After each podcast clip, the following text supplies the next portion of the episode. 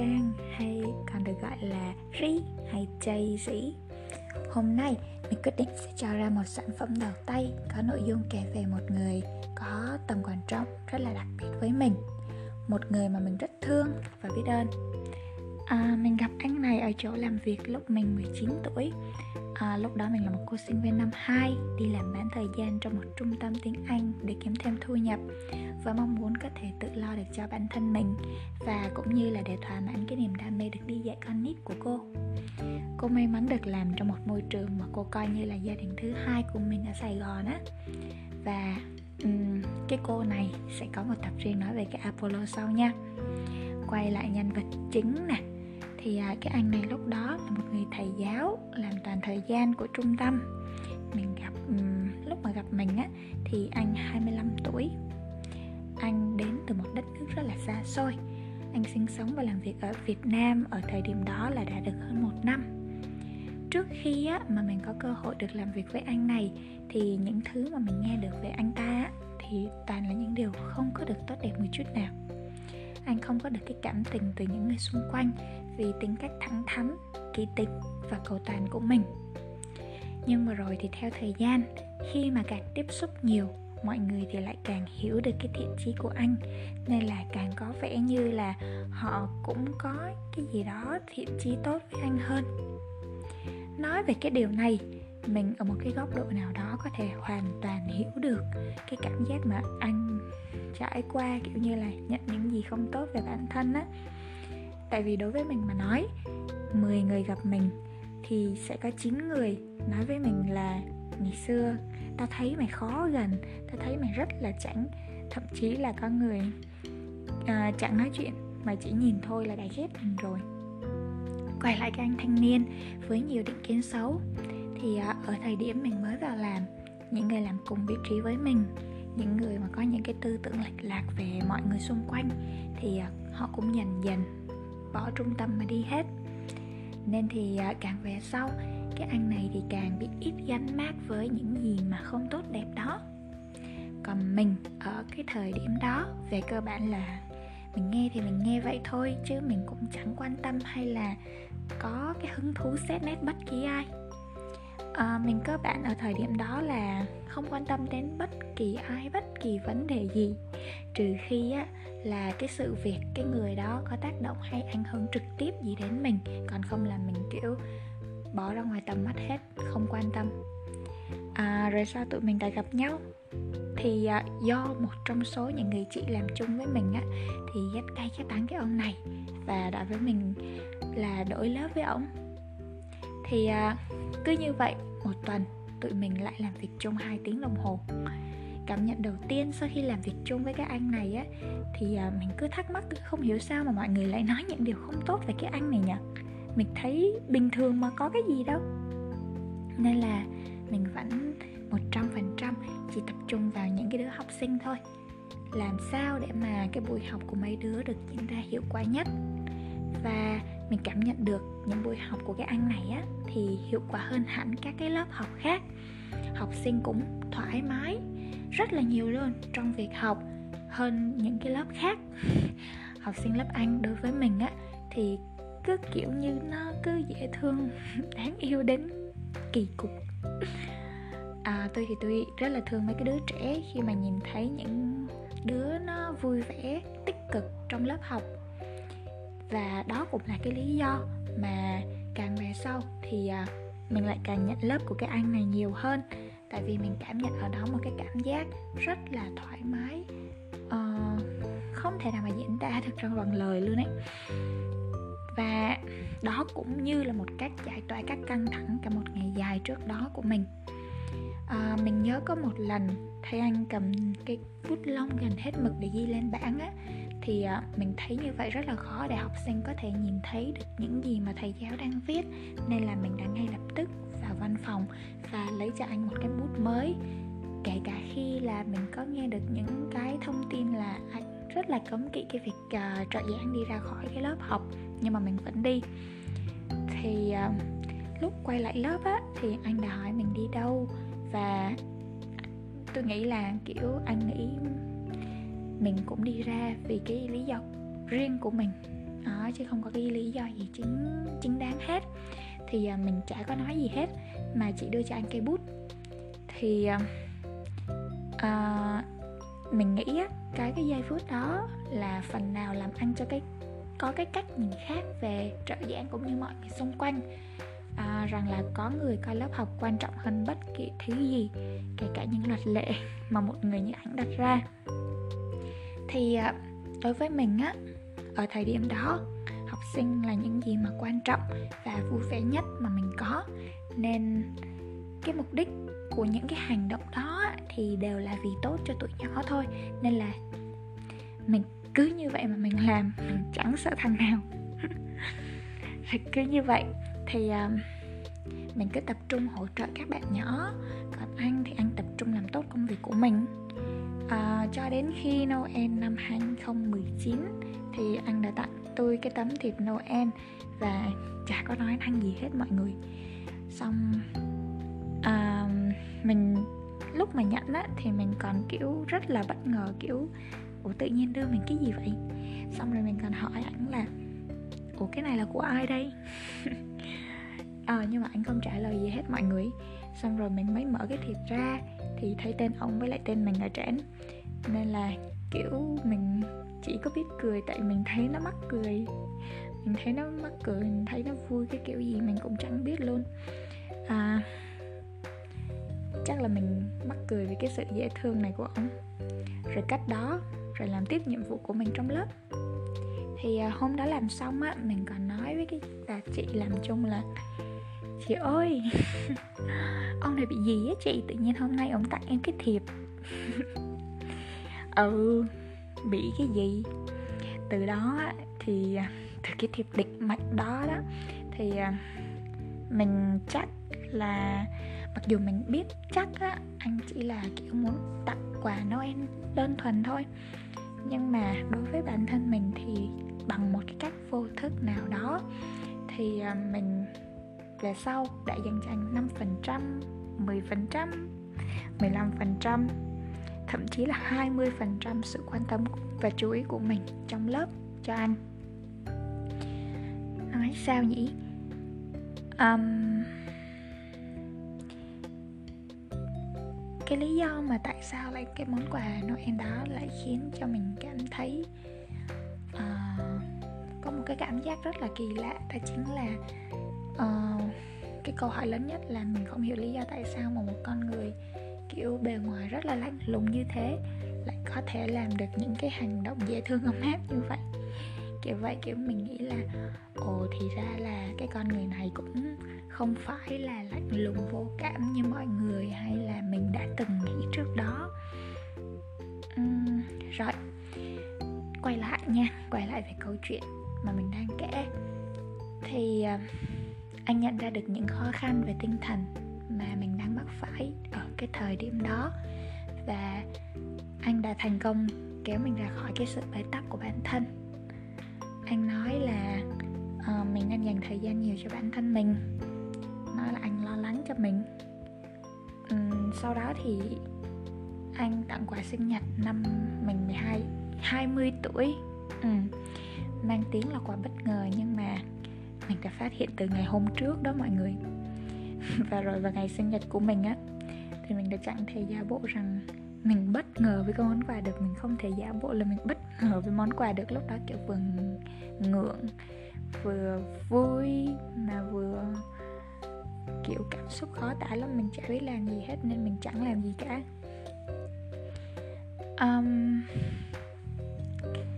chỉ là một sự ngại ngùng chưa từng có trước mặt mấy đứa nhỏ và trước mặt ông bạn thân đang đứng ở ngoài lớp của ảnh. Và rồi đến đầu năm 2021 thì à, sau khi đã tổ chức sinh nhật, là món quà sinh nhật bất ngờ siêu to khổng lồ. Và sau những chuỗi những món quà giấu tên cho anh ta thì à, mình đã quyết định nghỉ công việc làm chung đó với anh. Rồi anh phản ứng sao về cái việc này? Phản ứng sao? Rất bất ngờ rất bất ngờ. Khác xa với những gì mà mình suy nghĩ, thì à, anh lại hơn bất kỳ cái lúc nào hết đặc biệt quan tâm đến mọi thứ nhỏ nhặt nhất về mình. Những cái sở thích, những cái suy nghĩ, những cái cảm xúc, những cái cảm nhận của bản thân mình cho mọi lĩnh vực. Anh còn cho tôi cơ hội để tự khám phá được biết và được hiểu thêm về những thứ bên trong con người mình. À, đây là điều mà mình chưa bao giờ tôi nghĩ đến là mình sẽ làm. Uhm, tiếp theo. Thì bởi lẽ nếu mà không có anh á thì mình cũng chả biết mình có thoát ra khỏi những cái khủng hoảng tự tạo của bản thân ở cái thời điểm đó được hay không. Hay là sẽ chết chìm trong những cái suy nghĩ hay những cái hành động tiêu cực không biết nghĩ cho bản thân mình như mình đã từng làm trước đó. À, tất cả những cái sự quan tâm đó so với những món quà vật chất mà mình tặng á thì uh, nó không có là cái nghĩa lý gì hết. Vì những món quà tinh thần góp một phần rất là quan trọng trong cái sự phát triển của bản thân mình. Và rất cảm ơn anh vì đã để ý từng chi tiết nhỏ nhất. Cái cách mà anh thể hiện cái sự quan tâm á thì vẫn luôn luôn rất tế nhị và lịch sự và có phần gì đó rất là tự nhiên. Và kiểu um, biết giải thích như làm thế nào. À, và cái điều đó thì chiếm một phần khá lớn cho câu trả lời. Cho có câu hỏi là tại sao mình lại thích một người như anh? Vì mình luôn cảm thấy là mình được quan tâm mình được lo lo lắng một cách rất là riêng một cách rất là tế nhị rất là đặc biệt. Um, còn gì nữa không mà mình có thể thích lại một người như anh ta ở trong một thời gian dài như vậy? Thì anh là một trong số những người hiếm hoi mà mình có thể tin tưởng.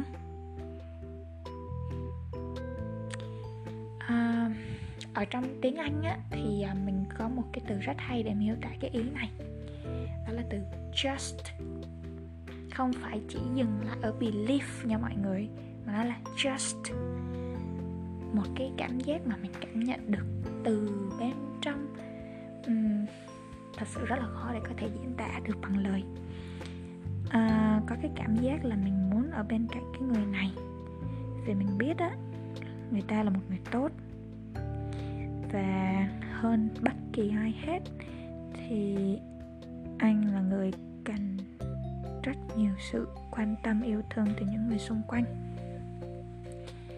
Uhm, vì anh là một người chẳng bao giờ mà có dụng ý xấu với bất kỳ ai ở bất kỳ thời điểm nào. À, một người mà không bao giờ muốn làm tổn thương hay chỉ ít là làm buồn bất kỳ ai một người cũng luôn rạch ròi trong công việc.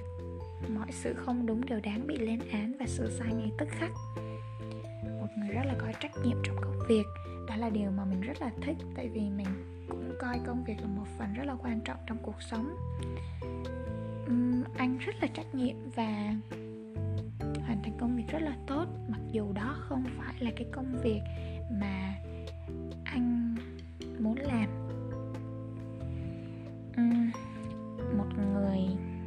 Bề ngoài và những hành động bên ngoài dễ gây hiểu lầm với người khác. Y như mình một người luôn sẵn sàng giúp đỡ những người xung quanh. Một người nhát gan cần được rất nhiều sự yêu tâm và quan tâm. À, một người ít nói và thường thu mình lại. Một người có lẽ đã phải trải qua nhiều cách hành xử không có đúng nên đã không nhận ra những sai lầm trong cái hành động của mình với người khác. Có một thứ mà không phải ai cũng nhận ra được, đó là tất cả những gì mà anh làm, dù cách thể hiện của anh có xấu hay là tốt, thì à, chung quy lại, nó cũng chỉ đều có một mục đích duy nhất là anh muốn những thứ xung quanh bản thân anh trở nên tốt đẹp hơn.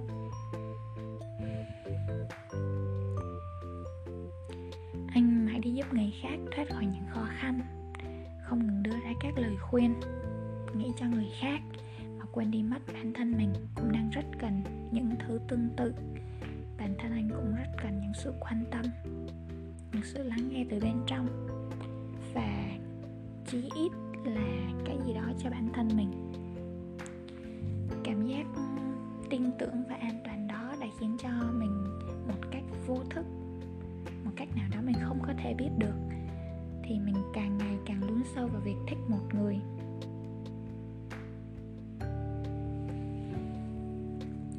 Đến lúc mà mình cảm thấy là mình không thể cứ tiếp tục như vậy được nữa, không thể tiếp tục mà thích một người mà mình không nên thích, không thể tiếp tục thích một người mà người ta không có thích mình, không thể thích một người mà mình chưa từng nghĩ là mình sẽ thích cái người này vì có quá nhiều sự khác biệt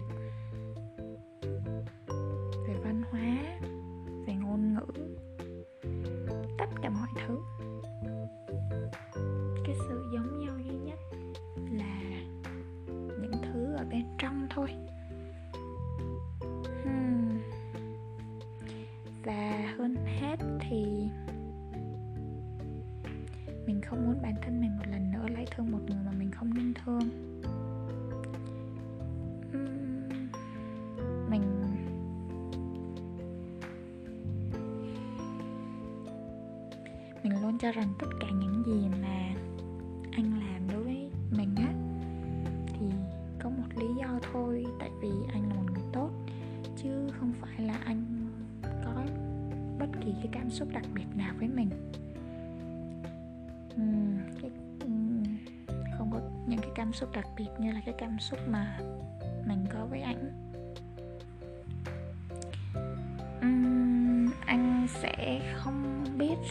thứ tình cảm hiện tại của mình. Và mình cũng không muốn là một lần nữa chuyện tình cảm của mình lại không đi đến đâu. Mà chỉ toàn những cái nỗi buồn như sự lo lắng suy nghĩ. Uhm, sau tất cả thì à, mình đã quyết định sẽ kết thúc việc có tình cảm với anh khác là chuyển qua làm một cái công việc khác. Mình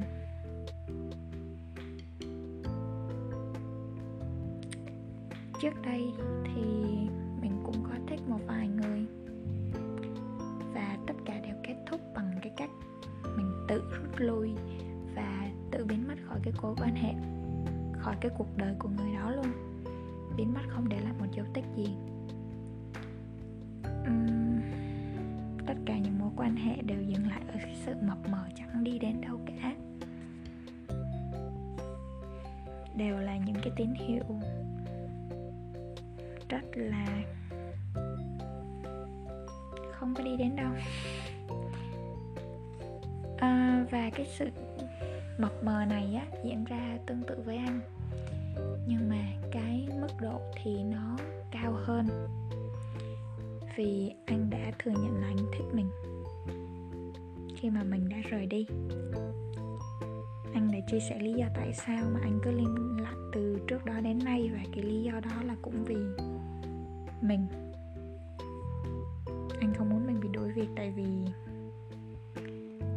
um, tại vì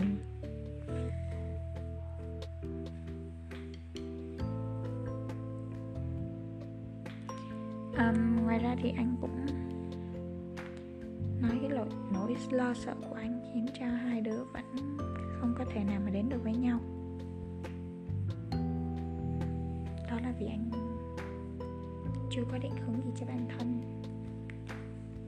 Chưa biết là mình muốn gì. Anh chưa ờ, sẵn sàng để có thêm một thứ khác chính thức bước vào cuộc sống của mình.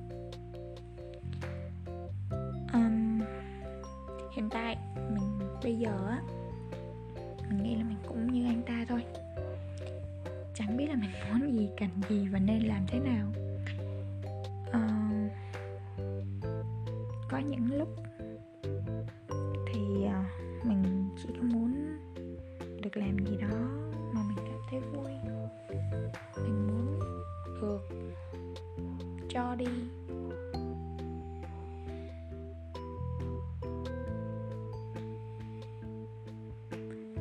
Nhưng mà lớn hơn tất cả vẫn là cái nỗi sợ.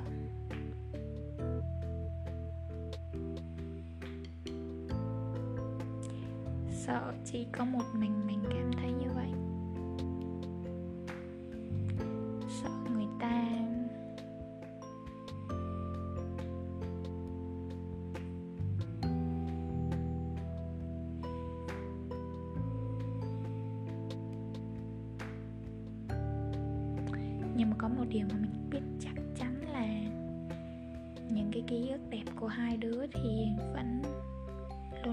tiềm thức của mình.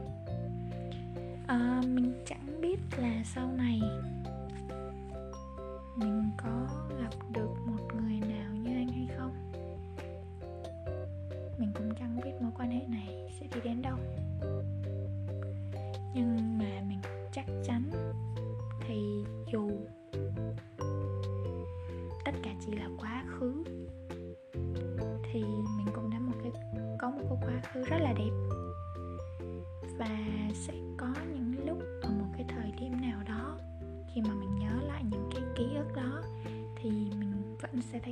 Là vui vì cả những điều tốt và cả những việc không nên xảy ra đã xảy ra trong quá khứ.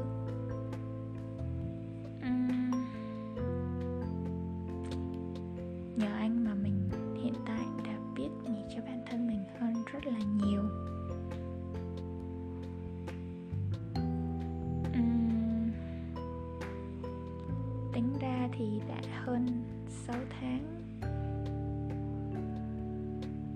gần 7 tháng.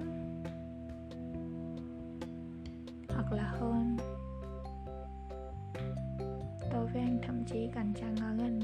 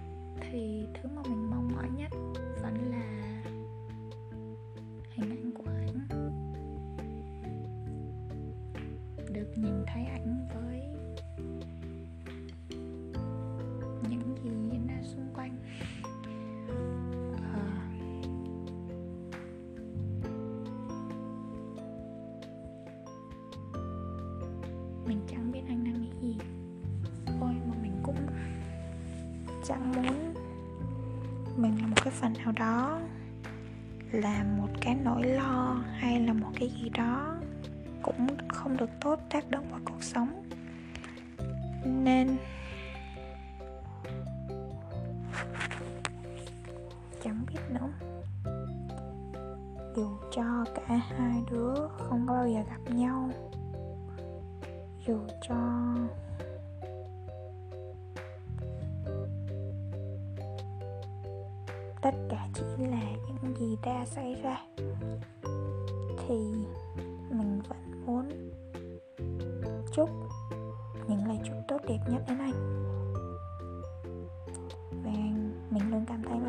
Xứng đáng nhận được những cái gì tốt đẹp của cuộc sống này. Nếu mà có duyên thì hai đứa nhất định sẽ còn gặp lại. Nhưng nếu mà không còn duyên với nhau nữa thì chắc chắn anh sẽ xứng đáng với những gì tốt đẹp hơn. Cảm ơn anh. Cảm ơn tất cả những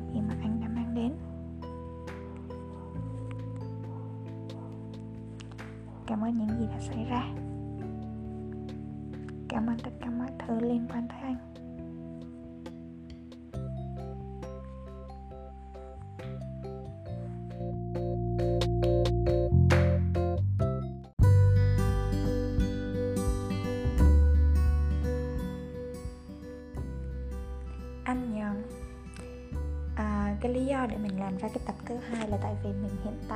Có rất là nhiều công việc cần mình phải thực hiện.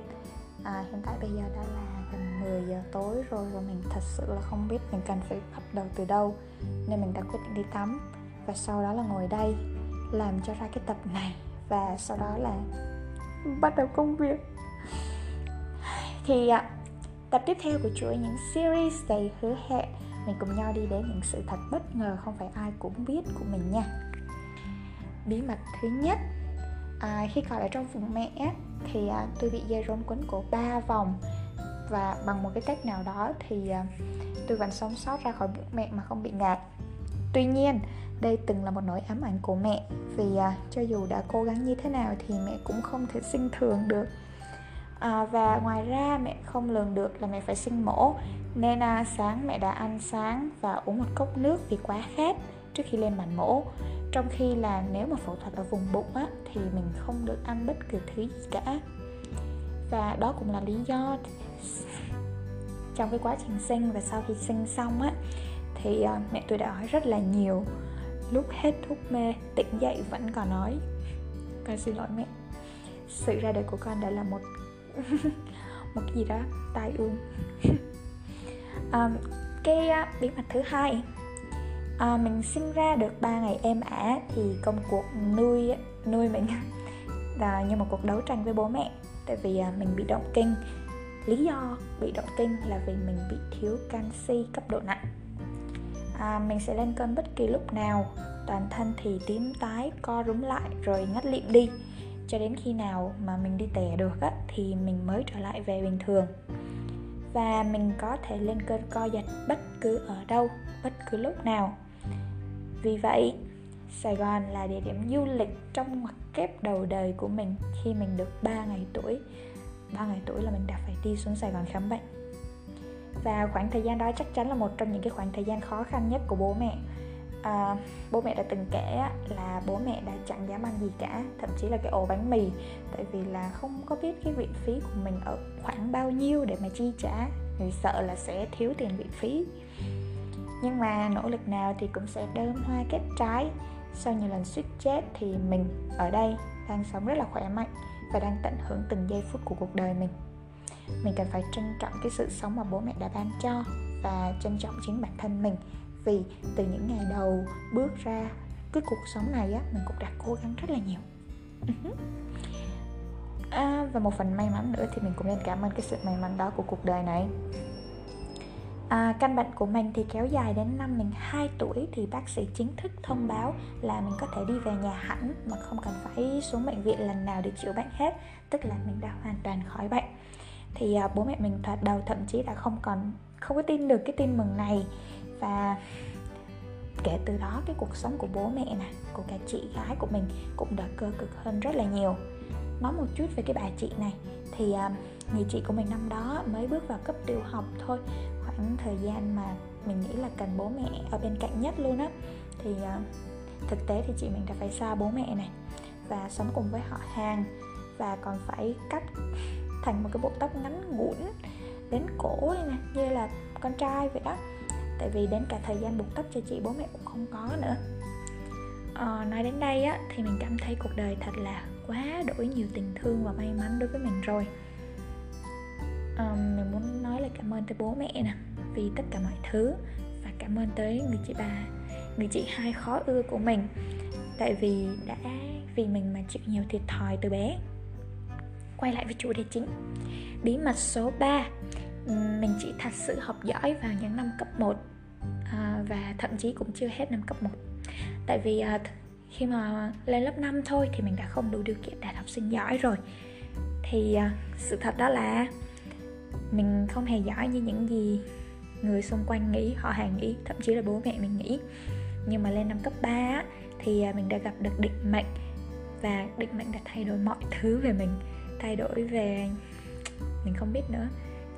À, và cuối năm 12 mình gọi là nằm trong top thủ khoa của trường có số điểm đại học cao nhất. Cảm ơn định mệnh mang tên lê thị xuân thương tại vì à, thương là một động lực vô hình khiến mình có được những thứ ở hiện tại. Thì à, bí mật thứ ba của mình là vậy đó. Mình là một đứa học lực loại trung bình không có gì nổi trội như mọi người thấy.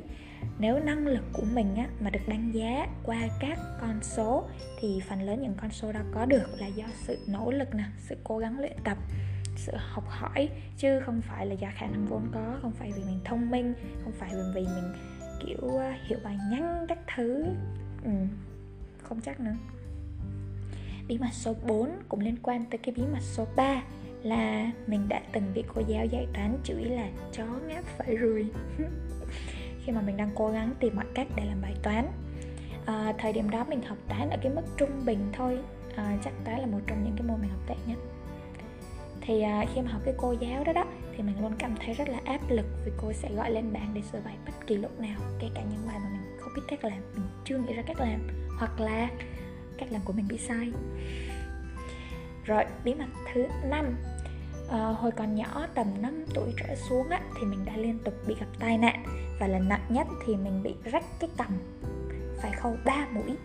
Và đó cũng là một cái thứ để tồn tại đến tận bây giờ để minh chứng cho cái tuổi thơ dữ dội của mình. Hmm. à, bí mật số tiếp theo. Không biết số mấy rồi từ hồi nhỏ thì à, không biết vì cái lý do gì cả hoặc là do bản năng chắc vậy. Thì à, mình đã từ chối nhận rất nhiều những điều tốt đẹp trong cuộc sống mà sau này mình đã rất hối hận và không thể thay đổi được gì cả. À, mình sẽ luôn từ chối khi mà mẹ mình chọn bất kỳ món gì mà mình muốn ăn khi mà đi chợ hay mẹ con đi chợ thì thế nào mình cũng sẽ hỏi là ri hôm nay muốn ăn gì để mẹ mua? Nhưng mà mình thì mình sẽ luôn từ chối và mình sẽ có cái câu của mẹ là thôi con mua không con không ăn gì đâu mẹ đừng có mua gì hết á. Uh-huh. và mình sẽ luôn từ chối mình sẽ không đi khi có bất ai bất cứ ai rủ mình đi du lịch kiểu đi đây đi đó đi tỉnh này rồi đi qua uh, nhà bác kia các thứ đi lung tung. Ừ. vừa đi chơi vừa đi công việc thì để mình đều từ chối toàn bộ. Uh, và khi mà từ chối thì mình làm gì? Mình ở nhà học bài. Vâng ạ thì còn mà khi mà lớn lên á cái lý do của mình là vì mình muốn tiết kiệm tiền cho bố mẹ. À, và mình hmm, mình đã vứt những cái mong muốn những nhu cầu của bản thân lúc đó lớn rồi muốn đi chơi rồi. À, mình đã vứt những mong muốn của bản thân ở một bên rồi ở nhà. Làm gì tiếp theo? Dạ ngồi khóc. Mình ngồi khóc rất là thảm thiết một mình ở nhà nha mọi người. Trong khi tất cả mọi người đều đi chơi. Rất là thê thảm à, bí mật tiếp theo. Câu nói mà khiến mình cảm thấy tổn thương nhất và khiến mình à, kiểu uh, tâm trạng rơi vào vực thẳm mỗi khi mà mình nhớ lại cái câu nói của bố. Uhm, mày như vậy sao chẳng lòi ra được một đồng nào cho bố mẹ? À, mình không biết lúc nói thì bố có ý gì không nhưng mà đối với một đứa hay suy nghĩ và kiểu suy nghĩ tiêu cực và kiểu um, cảm thấy mình thật là tệ đó thì uh, cái câu nói của bố đã là một cái gì đó mình không bao giờ quên được ừ. à, thì cái câu nói của bố có nghĩa là bố anh trách việc mà mình luôn từ chối những cái lời mời anh uống đi chơi và điều đó đã làm bố mất vui bố nghĩ á mình vậy là tại vì à, mình chỉ bị ý cho cái bản thân mình là vì cái tính của mình. Cái tính của mình không thích đi chơi nên mình từ chối. Cái tính của mình không có thích ăn vặt nên là mình không có ăn vặt. Nhưng thực tế không phải như mọi người. Mình rất thích đi chơi mình rất thích ăn món này món nọ. Mình rất thích mua quà về mỗi lần đi chơi về. Nhưng hmm, nhưng uh, mình đã không làm điều đó tại vì là uh, mình nghĩ như vậy là sẽ tiết kiệm tiền cho bố mẹ bố mẹ sẽ bớt khổ. Và thật sự thì uh, cái bản chất cái điều thật sự mà mình làm là mình buồn á vì cái câu nói đó đã chứng tỏ rằng bố không hiểu được mình. Bố không có hiểu cho những cái bố không có hiểu là việc mình làm xuất phát từ những điều tốt đẹp chứ không phải là từ những điều xấu xa như là bố nghĩ.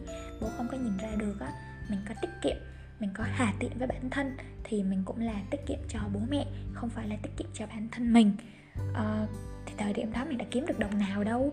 Mình không xài thì tức là bố mẹ nhiều tiền chứ đâu phải mình không xài là mình có nhiều tiền đâu mình không hề có đồng nào hết luôn. Thế nhưng mà mình buồn vì bố không hiểu đơn giản vậy thôi. Mà bố mình đâu có thể đòi hỏi là bố sẽ hiểu đúng không?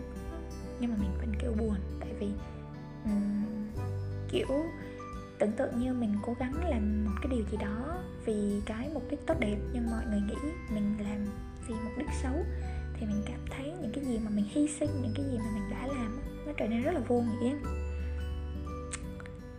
Hmm, mà không sao. Không sao. Um, alright. Rồi à, mình có oán trách bố không? Mình buồn thôi mình không oán trách nhưng mà mình kiểu có cái nhìn khác về bố.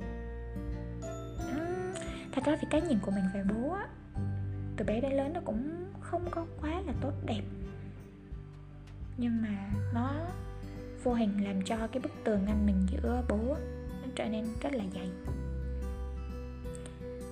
uhm, nhưng mà sau này này khi mà mình lớn lên thì à, mình cũng biết được rằng uhm, thật sự cái cách mà mình nghĩ là mình sẽ tiết kiệm tiền cho bố mẹ không làm cho bố mẹ vui không làm cho bố mẹ hạnh phúc mà còn làm cho bố buồn. Tại vì điều quan trọng nhất tất thảy quan trọng hơn bất kỳ thứ gì đó là niềm vui của bố kìa.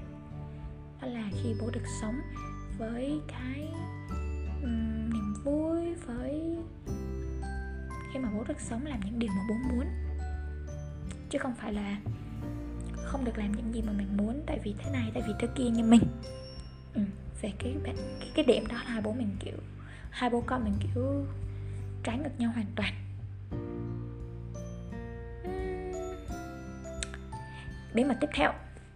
À, mình đã học đọc nè và học viết tiếng anh trước khi học đọc và học viết tiếng việt à, lần đầu mình tiếp xúc với cái sách vở với bút thước với những con chữ đầu tiên mà mình viết á là những từ như là hello how are you? chứ không phải là những nét cơ bản trong tiếng việt như những các bạn khác. À, đó là một cái sự tình cờ mà mình nghĩ đó là sự tình cờ định mệnh. Vì à, đó là một cái cơ duyên của mình với tiếng anh và cái nghiệp cái nghiệp giảng dạy tiếng anh và sau đó là trở thành cái đam mê của mình mình với tiếng anh á như là hai phần không thể tách rời ra được nữa. À, đã ở bên nhau quá lâu và đã lỡ lỡ yêu tiếng anh mất rồi. Và mình sẽ sống với tiếng anh cả đời. À, bí mật tiếp theo. Mình có crush đầu tiên năm mình học lớp 7 à, mình cũng không biết cái đó được gọi là crush hay là thích cái gì cả mà mình cảm nhận được mình có cái cảm giác đặc biệt và để ý một bạn nam. Ừ, để ý hơn những bạn còn lại. À, đó là người mà đã từng thích mình năm cấp 1 ừ, năm cấp 1 nó thích mình. Xong mình không thích và đến khi năm cấp 2 mình thích nó. Và nó không thích như mọi người. Rồi thậm chí á từ cái năm cấp 1 khi mà bạn này thích mình á mình còn ghét cái bạn này nữa ghét cay ghét đắng. Mình còn nhớ uh, mình ghét cái bạn này tại vì cái bạn này không có duyên bạn này hơi bị vô duyên kiểu không có dễ thương không có duyên dáng. Ví dụ như là khi mà cả lớp chơi trò đố cái câu hỏi đó thì bạn đó có lên hỏi cá mập có bao nhiêu cái răng. Xong rồi bạn đó đã đưa một cái câu trả lời rất là vô duyên mà mình không nhớ chính xác. Câu trả lời đó là gì? Right, mình vừa nghĩ ra một cái bí mật tiếp theo ngay cái lúc mà mình nói. Thì à, mình đã làm cho một bạn nam máu mũi bằng cách đấm hoặc là tát hoặc là tác động mạnh bạo lực. Và một bạn nam và làm bạn đó xịt máu hình như xịt máu mũi hay xịt máu miệng gì đó mình không nhớ chính xác. Nhưng mà uh, một cái kỷ niệm rất là vui. Không biết là cái bạn nam đó có thấy vui hay không? Thì à, mình kiểu không phải là mình đánh đấm tại vì là mình mình giang hồ hay mình muốn chứng tỏ thế này thế kia mà là do cái thằng đó nó quá quách quá mình không có chịu được. Mình kiểu phải giải quyết nó ngay lập tức bằng cái nắm đấm. Rồi nói về cái cách ngay giải quyết ngay lập tức á, thì mình đã cắn con bạn thân của mình năm cấp 1 tại vì nó đã ngán đường mình uh, ngán cái đường mà mình bắt cái thằng xịt máu mũi kia. Tức là cái thằng xịt máu mũi đó nó chuyên đi chọc mình chọc mình muốn điên lên luôn đó mọi người mình không có tưởng tượng là nó chọc mình cái kiểu gì mà mình lại điên như vậy. Nhưng mình chỉ nhớ là mình thật sự là muốn muốn giết hết tất cả những người chắn ngang đường mình. Thì còn bạn thân của mình á thấy mình đang rượt thằng đó xong rồi mình chả hiểu nó suy nghĩ kiểu gì mà nó đã chặn mình lại. Và mình đã giải quyết bằng cái cách cắn vào cái tay con bạn đó để mình có thể đuổi thằng kia. Ôi một cái niệm rất là hài hước. Nhắc về cái bạn đó còn cũng có những cái kỷ niệm vui hơn nữa. Đó là uh, sau những cái buổi học á thì mình lúc nào cũng chạy đi đuổi cái bạn nam đó hết. Kiểu nó bị cái quần què gì mọi người, nó kiểu thích chọc điên người ta xong kiểu mình là một đứa rất là dễ điên và mình muốn xử lý ngay lập tức. Nên là mình và con bạn thân nó dí nó đến tận nhà nó luôn đó mọi người, xong rồi nó chui vô nhà, nó đóng cửa lại, rồi nó còn hù dại là nếu mà mình còn ở đó là nó sẽ thả chó vào nhà nó ra mình vẫn còn nhớ cái bạn đó tên là Hoàng, con của cái tiệm thợ rèn. Trời ơi, không biết bây giờ gặp lại nó còn nhớ mình không, chứ mình, kiểu, mình còn nhớ cái mặt nó y chang cái thời học cấp 1 nhớ y nguyên luôn đó. Rồi còn gì liên quan tới năm cấp 1 nữa không ta? Cấp 1 rất là dễ thương cấp 1 chắc là cái năm học dễ thương nhất. Ừ. à à mà thôi nó cũng có không có liên quan tới bí mật của mình lắm nên là thôi vậy. Ờ, nhưng mà chắc là cũng chả ai nghe cái podcast này thì mình cứ kể ra cho vui. Um, thì năm cấp 1 của mình á có một bạn nữ bạn đó rất là đen mọi người bạn đó đen giống như là dân tộc thiểu số á nhưng mà, đến hiện tại, trời đất ơi, nó nó quay phắt 180 bộ nó. Đẹp mà nó nó biết làm đẹp nè, xong rồi nó đầu tư cho bản thân nó, nên bây giờ nó trắng bóc. Mà nó ăn mặc rất là sành điệu, trời ơi, mình bị sốc ghê. Mình nhớ y nguyên cái hình ảnh của cái bạn đó hồi năm cấp 1 xong rồi giờ mình nghĩ đến hình ảnh của nó hiện tại bây giờ, xong mình kiểu không thể, không có cái gì mà không thể thay đổi á mọi người rồi quay lại với lại nội dung chính mà mình đã soạn sẵn. Thì à mình còn kể về cái bạn nam này. Mình còn kể như thế này nè. À, lý do mà mình cảm thấy thích cái bạn đó ở năm cấp 2 á tại vì à, lúc đó bạn đó có một cái vẻ bề ngoài rất là sáng sủa rất là trắng trẻo rất là sạch sẽ rất là đẹp trai. Nên mình đã cảm nắng bạn ấy. Ừ. ôi cái thứ mày trai đẹp. Rồi à, mình cũng có những cái kỷ niệm với mối tình đầu của mình. Mình chả có biết là nó có được gọi là mối tình đầu hay không tại vì hai đứa có đến được với nhau đâu nó chả là cái gì cả. Nó có thích mình đâu. Thế nhưng mà mình vẫn coi đó như là một cái kỷ niệm đẹp.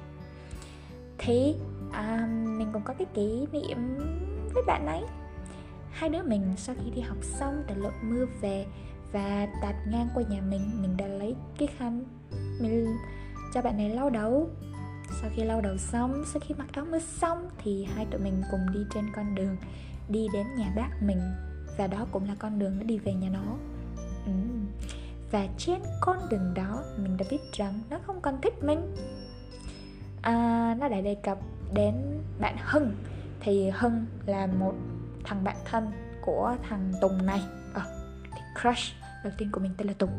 Thì hưng và tùng là đôi bạn thân xong rồi tùng hôm đó tùng đã kể chuyện là không biết hưng còn thích trang không ha đó. Ờ, xong trang bảo là um, chắc là không đâu. Vậy còn tùng thì sao? Tùng còn thích trang không oh my god không có tí sĩ diện nào luôn đó mọi người. Xong bạn tùng bạn đã trả lời rằng à, mình chả nhớ cụ thể câu trả lời là gì nhưng mà về cơ bản là nó nói nó không thích mình. Ok thế nhưng mà đêm đó mình vẫn cứ suy nghĩ về nó mãi nha mọi người oh my god. Đúng cái đứa nào mà nó ngu ngốc trong tình yêu là nó sẽ kiểu khổ khổ thâm tâm lắm. Nhưng mà bây giờ mình vẫn còn khổ. Thế mới chết chứ. Rồi um, để mình xem coi trong này mình còn ghi gì. À mình đã nhắc đến cái hành động xấu hổ tuổi dậy thì với cái bạn crush mình nhắn tin đòi bạn đó tặng quà sinh nhật. Oh my god kiểu mình mình luôn đó mọi người. Đúng không? Không còn gì trẻ trâu hơn. Rồi. À, tương tự với cái cuộc tình này thì cũng có rất nhiều cuộc tình trớ treo nói chung cuộc cái chuyện tình cảm của mình thì không bao giờ mà nó hết trớ treo nó chỉ trớ treo và trớ treo hơn. Chứ nó không bao giờ đỡ trớ treo hết mọi người không? À, chắc là mình sẽ có một tập riêng về các tình của mình sau ha? Tại vì nếu mà nói ở đây thì nó sẽ kiểu bị lạc chủ đề. Tiếp tục với cái bí mật tiếp theo của mình thì là cái năm cấp 2 Sau khi kể quá trời về năm cấp 1 thì mình bây giờ sẽ kể về năm cấp 2 Thì à, năm cấp 2 đối với mình á là một cái năm sông do bão táp Tại vì nó chứa đựng cực kỳ nhiều cái kỷ niệm xấu xí của mình. À, những gì mà mình còn có thể nhớ đó là mình bắt đầu đi chơi với bạn bè uh, bắt đầu tham gia những cái hội họp những cái mua mua đồ ăn mua đồ mặc các thứ. Ừ, là mình đã theo cái nhóm bạn hư đó. Và điều kinh khủng mà mình nhớ đến tận bây giờ mình đã lấy tiền xin mẹ đóng học thêm để mua những cái đồ mà mình muốn mua. Ví dụ như là mũ sống muốn chết cái cặp mà kiểu cái cặp rút đó mọi người cái thời đó rất là hot nhưng mà nó xấu muốn chết. Và cái kính áp tròng cũng xấu muốn chết. Trời ơi cái màu xanh lá cây. Nghĩ sao mà mua cái màu xanh lá cây mà ịt vô trong cái con mắt của mình? Nó khùng thiệt sự không hiểu nổi. Quá khùng. À, ngoài ra thì năm cấp 2 mình còn bị đánh hội đồng. Oh my god. Lý do là gì ạ? à?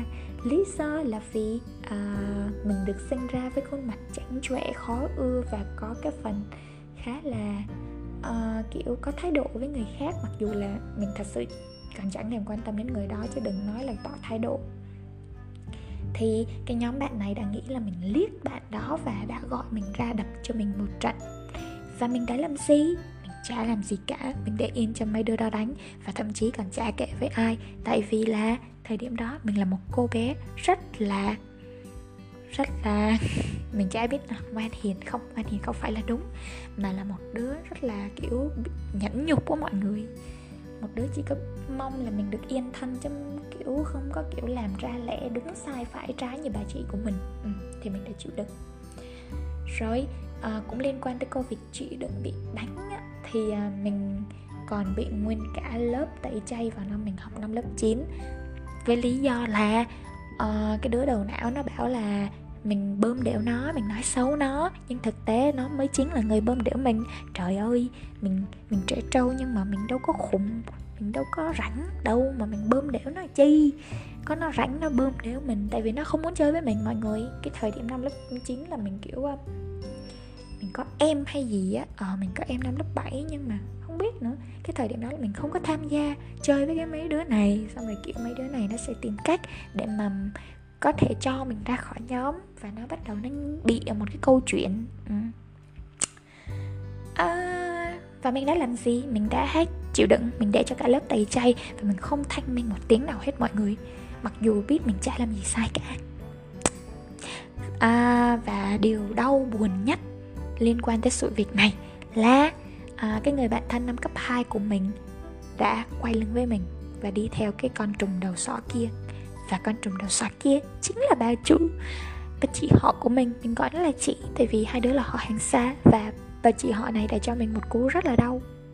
Chật chị họ bản thân như cất vậy đó. À, còn cái gì mà mình ghi trong này mà mình muốn nói không ta?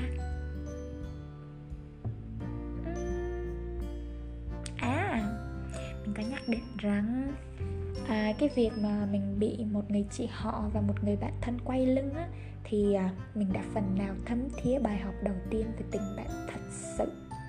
Yes. À, người bạn từng thân nhất á sau đó đã đi xin lỗi mình nhưng mà bọn mình mãi mãi về sau dù có cố gắng như thế nào thì cũng không bao giờ quay về như trước kia được nữa. Yes như một cái chén đã bị vỡ thì nó dù có dán như thế nào thì nó cũng không thể nào mà như cái chén trước khi bị vỡ được, không bao giờ. Và đến tận thời điểm bây giờ thì hai đứa chẳng còn nói chuyện gì với nhau. Phải nói là rất, thời gian rất lâu luôn rồi á, là hai đứa không nói chuyện với nhau nữa rồi. Và mình cảm thấy rất là biết ơn khi mà đã tách ra khỏi cái đám cà lơ phất phơ, điên điên khùng khùng này. Tại vì bây giờ tụi nó như một một cái đám điên. Oh my god. Và mình đã có một tương lai sáng hơn, sáng lạng hơn tụi nó rất là nhiều cảm ơn cảm ơn vì đã tay chay nhé. Bí mật tiếp theo. Hồi con bé mình đã chứng kiến. Oh no. Cái phần này là phần kiểu rất là sâu deep nha mọi người. Rồi trạng thái deep nè. Deep thật sự. À, hồi còn bé thì à, mình đã chứng kiến gián tiếp. Việc. Chị mình bị xâm hại tình dục ra bản thân mình cũng là một trong những cái nạn nhân bị chính người thân trong gia đình của mình quay rối lạm dụng tình dục. Tất cả những cái hình ảnh ký đức đó thì sẽ không bao giờ có thể mất đi khỏi đầu óc mình. À, dù cái khoảng thời gian đó xảy ra khi mình còn quá nhỏ và giáo dục giới tính ở thời điểm đó là một cái gì đó rất là xa vời thực tế không hề được nói một chút gì cả, mọi người không hề được giáo dục gì về giới giáo dục giới tính cả. Bây giờ những cái người già, giáo viên hiện đại, những cái người phụ huynh hiện đại thì đã biết cách giáo dục con, đã biết tầm quan trọng của việc giáo dục giới tính. Nhưng mà cái thời mà mình còn nhỏ thì thật sự là mọi người nghĩ, mọi người không nghĩ đến cái việc đó luôn. Mọi người chứ đừng có nói nghĩ nó không quan trọng, mà là không nghĩ đến luôn. Nên là dẫn đến nhiều trường hợp đáng tiếc, nhưng mà trường hợp đáng tiếc thì không xảy ra với mình. Tại vì uh, dù là nhỏ nè nhưng mình vẫn nhận thức được đó là cái việc mình không nên xảy ra. Nên mình là một đứa rất là thông minh. Mình đã bảo vệ được bản thân mình. Dạ yeah, hết lần này qua lần khác không phải một lần. Bí mật tiếp theo. Uh, chắc là được thể hiện rất nhiều từ nãy đến giờ. Mình là một đứa nói cực kỳ nhiều. Và mình là kiểu người thuộc uh, cái loại người gọi là ISFJ là một người hướng nội nhạy cảm hành động dựa trên cảm xúc và sống cho hiện tại.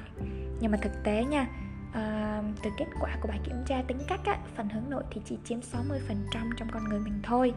Mình bề ngoài là một đứa ít nói nhưng thực tế á à, mình là một đứa nói nhiều như mọi người. Và khi mà mình ít nói thì sẽ gặp hai trường hợp. Một á là người mình đang nói chuyện là người mình không tin tưởng không có cảm tình. Uh-huh. và hai là mình không nói tại vì mình không biết nói gì mình hoặc là mình không có gì để nói. À, nhưng khi á mình được ở bên cạnh một người phù hợp với một cái chủ đề phù hợp thì mình trở nên mình trở thành một cái máy nói nói như là nói như mình bị xỉn vậy đó mình bị xỉn mình cũng nói rất là nhiều mọi người. Đúng là khi xỉn thì con người sẽ bộc ra cái cảm cái tính cách thật của mình đó. À, mình thích kết nối với những người mà mình cảm thấy an toàn.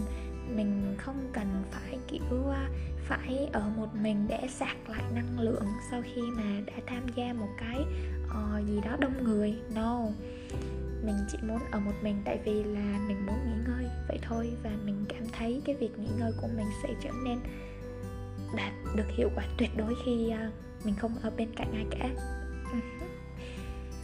Um, tuy nhiên mọi người sẽ nghĩ mình là một đứa ít nói tại vì bình thường mình có nói nhiều đâu.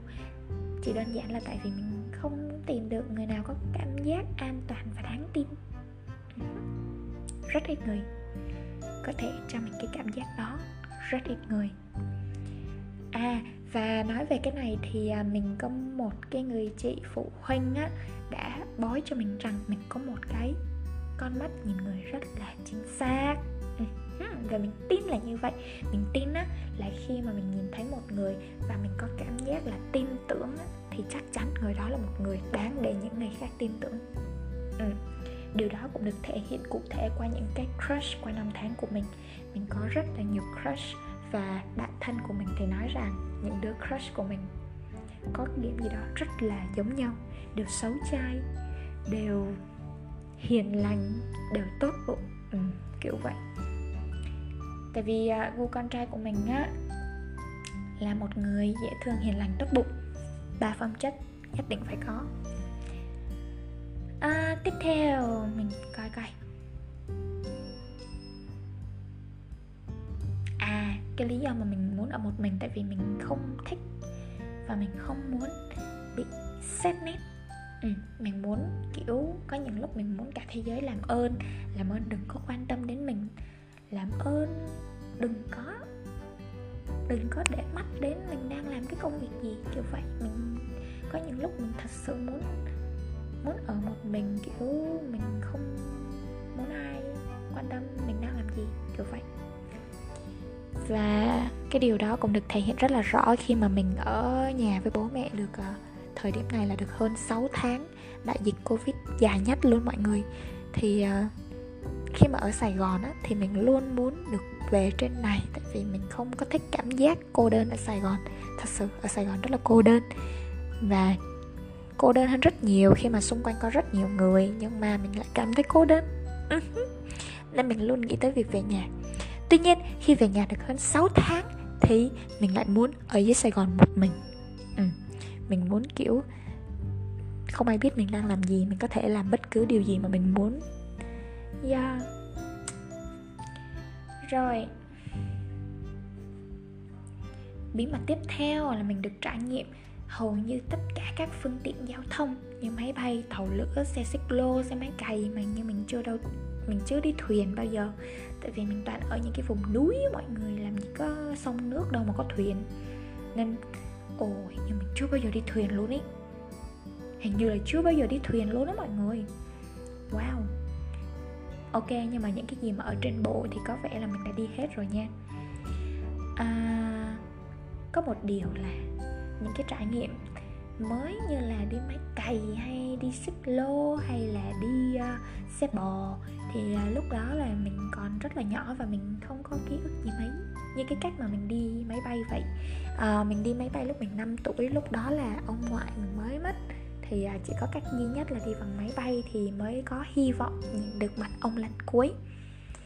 Thì uh, cái lần đi máy bay đó là lần đầu tiên trong cuộc đời mình và mình không có ký ức gì cả. Tại vì mẹ ở bên cạnh luôn che mắt mình và bảo mình nhắm mắt đi. Oh. không có ký ức gì luôn chỉ có ký ức cái câu nói cái hành động của mẹ là che mắt mình lại và nói mình nhắm mắt đi. Oh. nên mình rất mong là mình sẽ có cơ hội được đi uh, máy bay thêm một lần nữa để thật sự tận hưởng cái cảm giác được đi máy bay được đi uh, tàu lửa được đi xích lô. Đúng vậy rồi cái tiếp theo. Bí mật tiếp theo á là mình nuôi hy vọng được làm nguyên một ngày với cái công việc mà mình yêu thích. À, mình theo dệt nên cái viễn cảnh á, thời gian đầu sau khi hoàn thành hết chương trình học thì sáng mình sẽ đi làm giáo viên thịnh giảng của Vinschool để học tập từ các thầy cô khác và quan trọng là từng bước tiến tới ước mơ được làm giáo viên chính thức của nhà trường. À, à, à, một cô bé tham vọng còn buổi chiều thì sao? Buổi chiều từ tối tan tầm á thì à, mình muốn sẽ đi làm trợ giảng cho IOA vì mình thật sự rất muốn được làm việc ở đó mọi người kiểu một cái liên kết gì đó khó có thể giải thích được. À, và mình cũng có niềm tin mãnh liệt là mình sẽ đạt được những điều này vì mình tự tin mình có khả năng và kinh nghiệm và cái tâm tốt của một người nhà giáo. Và có một điều bí mật nữa là mình chưa từng bao giờ rất phỏng vấn xin việc dù mình đã làm ở ba cái ờ, công việc khác nhau ở ba chỗ khác nhau ừ. mình đã từng rớt hết tất cả cái phần phỏng vấn của các câu lạc bộ nhưng khi mà phỏng vấn sinh việc mình chưa bao giờ bị rớt nha mọi người ừ. Bí mật tiếp theo, mình có kế hoạch sẽ kết hôn vào năm 26 tuổi và sinh đứa con đầu lòng năm mình 27 tuổi. Sau đó, mình sẽ sinh đứa con thứ hai vào trước năm mình 35 tuổi vì những độ tuổi đó là độ tuổi lý tưởng nhất để thực hiện các điều này. Và mình cũng muốn là mình có nhiều thời gian hơn nữa để mình được làm những điều mà mình yêu thích ví dụ như đi du lịch. Yeah, thật sự rất muốn đi du lịch. Và mình muốn là mình có một cái tài chính vững chắc trước khi mà mình lập gia đình. Để mình đảm bảo là trong quá trình lập gia đình thì tiền bạc sẽ không là một vấn đề làm cho cái cuộc hôn nhân của mình trở nên mong manh. Yeah nên mình nghĩ nếu mà mình có một cái tài chính tốt trước khi hôn nhân thì sẽ hạn chế được rất là nhiều cái rủi ro. Tiền bạc mà. Nó toàn làm cho con người xa cách nhau. À, tiếp theo. Um, là một cái ước mong khá là viễn vông. Cái ước mơ mà mình nói với mẹ và mình mẹ mình kiểu cười khà khà tại vì chắc kiểu nó quá viễn vông nhưng mà nó vẫn là ước mơ của mình, mọi người. Mình ước mơ là mình sẽ có nhà riêng trước năm 30 tuổi và không phải là một nhà bình thường, mà mình ước gì và mình sẽ cố gắng có được một cái căn chung cư ở dưới Sài Gòn trước khi mình 30 tuổi. Cố lên.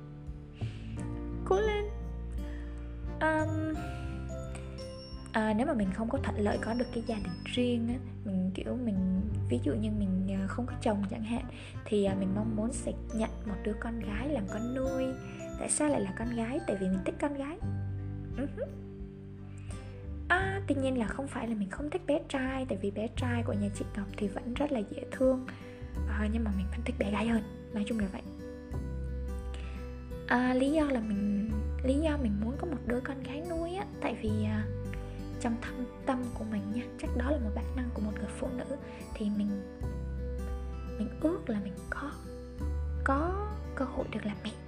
Dù là cái cơ hội đó nó nhân tạo hoặc là dù cái cơ hội đó nó không thể xảy ra trong trường hợp mình không có chồng thì mình vẫn mong ước là mình sẽ được làm mẹ. À, tiếp theo.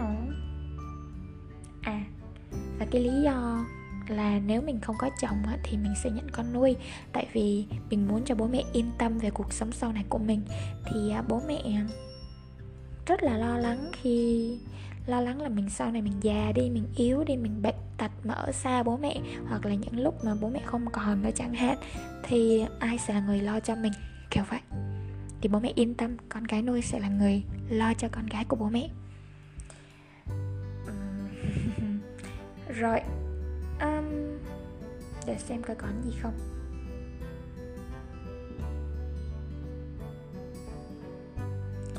À cái lý do mà mình còn muốn có con nữa Tại vì khi mà nhìn thấy bố mẹ mình nâng niu con của những người khác á Cái mình ước gì á Bố mẹ mình cũng sẽ yêu thương con của mình được như vậy. Mình không biết lý do cụ thể là gì. Nhưng mà thật sự mình rất muốn là Mình có thể có những cái đứa cháu cho ông bà bé uhm, cuối cùng, chắc là cái sự thật cuối cùng á, màu hồng là màu mà mình yêu thích nhất. Mọi thứ đều trở nên rất là dễ thương khi có màu hồng. Có một khoảng thời gian á, khi mà mình mới lên học đại học hoặc là khi mà mình không còn cái thời gian cho bản thân á, thì mình đã còn, mình không màu hồng thật sự là cái màu mà mình yêu thích không nữa. Tại vì ở cái thời điểm đó thì tất cả những màu nhạt thì mình đều thấy rất là ok. Nhưng mà càng về sau á mình càng mình cảm nhận được là thật sự uh, màu hồng đối với mình lúc nào nó cũng rất là đặc biệt. Nên màu hồng chính là màu yêu thích của mình. Uh, mình nói đây là một bí mật tại vì có ai biết đâu. Mình yêu chẳng ai biết luôn. Bố mẹ thì bố mẹ biết đấy nhưng mà bố mẹ chắc là kiểu à, không biết nữa. Chắc cũng kiểu biết vậy thôi chứ cũng không không hình dung ra được là mình thích đến mức nào kiểu vậy. À, đến đây thì cái đến đây thì cái ờ, podcast của mình á đã quá dài. Cảm ơn các bạn rất nhiều vì đã lắng nghe đến những giây phút cuối cùng. Và thật sự là cũng có biết là có ai nghe cái này đâu. Nhưng mà à, nếu mà có người nghe thì cảm ơn người nghe rất chi là nhiều. À, chúc người nghe của mình có thật nhiều niềm vui trong cuộc sống luôn luôn vui vẻ hạnh phúc công việc thuận lợi chứ đừng như mình hiện tại. Tạm biệt và hẹn gặp lại ở những tập sau. Bye bye. Dừng ở đâu ta?